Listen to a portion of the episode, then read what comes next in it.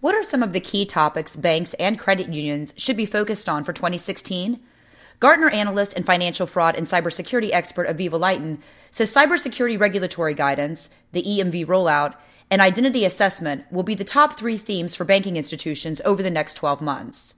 Here, Lighten explains why she anticipates these trends impacting the financial sector the most in 2016 and offers advice to help banking institutions prepare. Hi, I'm Tracy Kitten with Information Security Media Group. So, Avivah, last year we spoke a lot about the new cybersecurity assessment tool. Let's go back to revisit this new tool that was issued by the FFIEC in June of 2015. How would you say banks and credit unions are using this tool, and how are regulators assessing their use of it? Do you think the tool needs more refinement? That's a good question, Tracy. The regulators were definitely going down the right track with this tool because the intention is and was to move away from a checklist mentality to a risk-based approach where banks would have to take a hard look at their maturity level and the risks that they face and put those two dimensions together to figure out if they were adequately meeting the risks. They also issued guidance for the C-level suite to get involved. For the first time we saw advice on how CEOs and boards of directors need to oversee this process and the level of involvement that they need to have. So in principle, it all started out very well and good. But we have been getting lots of calls from our clients where the process itself doesn't seem to live up to the spirit of the guidance and the regulations. And what I mean by that is even though it is intended for banks to take a hard look and think for themselves, it still ends up being a series of questions, yes and no questions within these categories. And there's no room, from what I've been told, to put in any kind of thoughts and context and text to explain, well, no, we're not compliant in this specific subcategory, and this is the reason we're not. We don't think we need to be, but we still think we're adequately meeting the risk and that we are at a certain maturity level. And so the way the tool works from what I've been told, is you have to answer a series of questions within each category. And let's say if two out of 10 questions are answered with a no and eight out of 10 questions are answered with a yes, the whole category is considered a negative for the bank because they've got two-tenths rated as a negative and they can't put any kind of context in.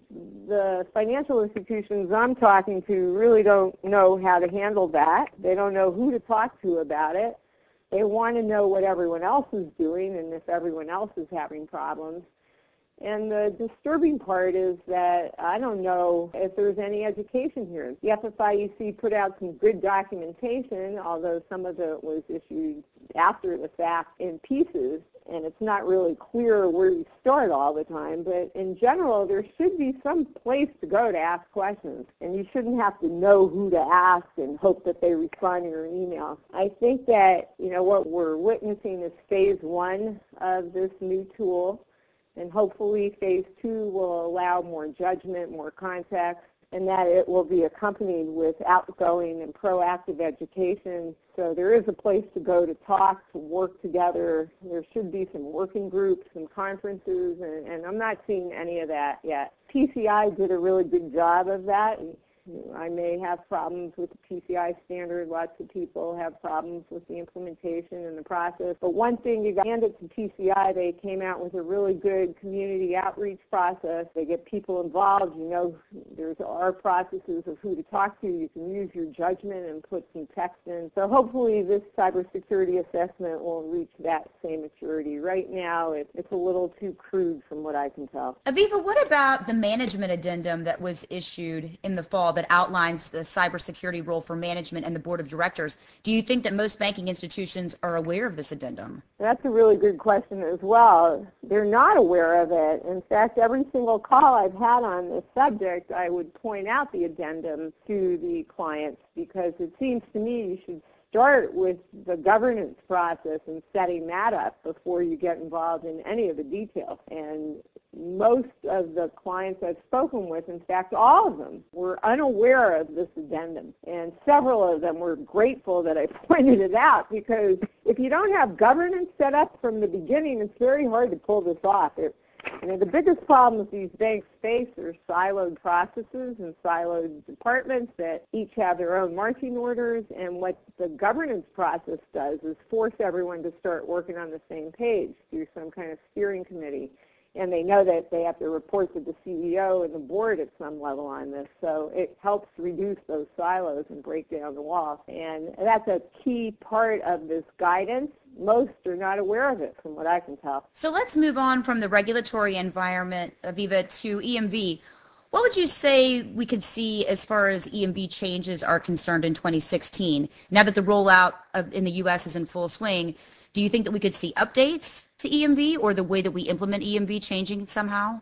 I think there's a few big issues with EMV that most parties are talking about. One is how it slows down the checkout, and the second is the PIN versus signature debate. So let's talk about each of those separately. On the slowdown of the checkout, it's true that checking out with an EMV contact card takes at least eight seconds. It can take up to 10 or 12 seconds from what I've been told. Um, and that's a problem for everyone. The retailers don't like it. The consumers don't like it. The banks don't want people to be turned off from their credit cards and debit cards. And so luckily, or not luckily, but fortuitously, Visa is well aware of this issue and they are working on a new protocol that will speed up the EMV checkout considerably because right now, as part of the EMV handshake, the system has to wait for the total amount to be tallied in the system, and that total amount goes into the cryptogram that's used for the one-time code that's part of the EMV protocol.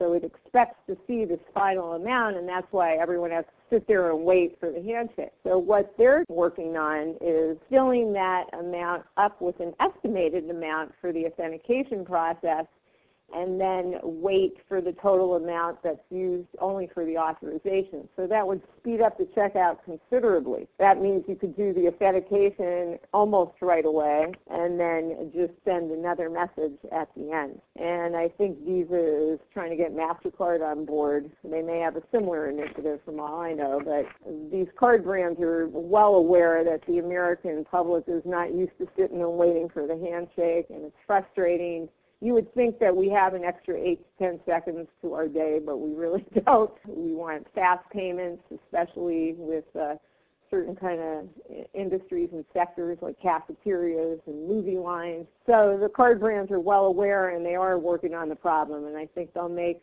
considerable progress. I've also heard a big box retailer, they took this upon themselves to speed the checkout, and they went from eight seconds down to less than a second in the EMV contact card handshake. They were able to do that by bringing all the data that's needed to do the verification and validation into memory. That was part of their trick because instead of having to reach out to servers far away to get validated data back, now they could just do it within their store network. So there's different kinds of approaches to solving the problems. What's interesting is that one of the alternatives when you're faced with a slow plastic card checkout is to use a mobile payment. And so my own thought and the thought of many others is that EMV plastic may spur the American public to whip out mobile phones with mobile payments and use that instead because it's much faster. So it'll be interesting to see, you know, Visa and MasterCard work on solutions that could undermine the adoption of mobile payments because, you know, in the end, plastic's so easy that people won't adopt mobile payments. And in fact, the adoption of NFC mobile payments has been very slow, very disappointing. No matter what anyone tells you, that's what the card brands will tell you, and what the big issuing banks will tell you is that NFC is not caught on with consumers for whatever reason, maybe not enough habit. Many of these companies and card brands and banks are trying to figure out what is going to win. Is it going to be QR codes like uh, Chase and Walmart Pay? Is it going to be Beacons, a payment system in Australia? Is it going to be magstripe data transmission like you see with Samsung Pay? So everybody's still betting on lots of horses, but in the meantime, good old plastic will probably continue and will continue to reign and creative companies will make it much faster to check out in the future. Secondly,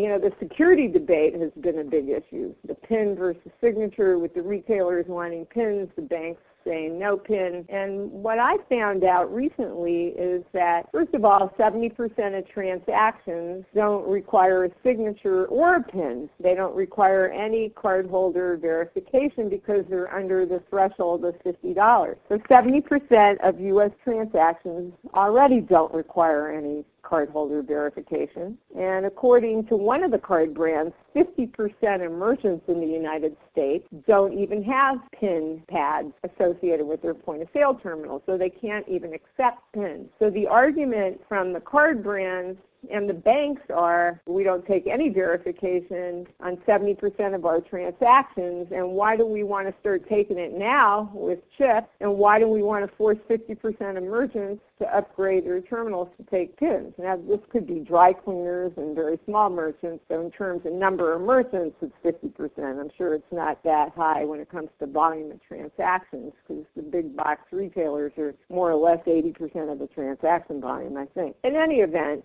uh, I think the PIN versus signature versus nothing debate uh, needs more enlightenment because these new statistics I just learned about, the 50% merchants and the 70% transactions not requiring cardholder verification, shed a lot of light on why we should not introduce PINs in the United States because it would force expenses and inconvenience that may not be necessary. And we are seeing a lot of advances in biometrics that may start becoming very easy for consumers to use also as an alternative to a PIN or signature. But in general, I think what we can expect is more progress, more innovation with regards to EMV rollout, making it faster, keeping it convenient, and making it much more secure than magstripe has been. Of course, that will push the fraud to card not present. In other countries that are EMV enabled and adopted, 70% of the card fraud is card not present fraud. And then let's shift a little bit to talk about some of the massive data breaches that we've seen over the course of the last two years with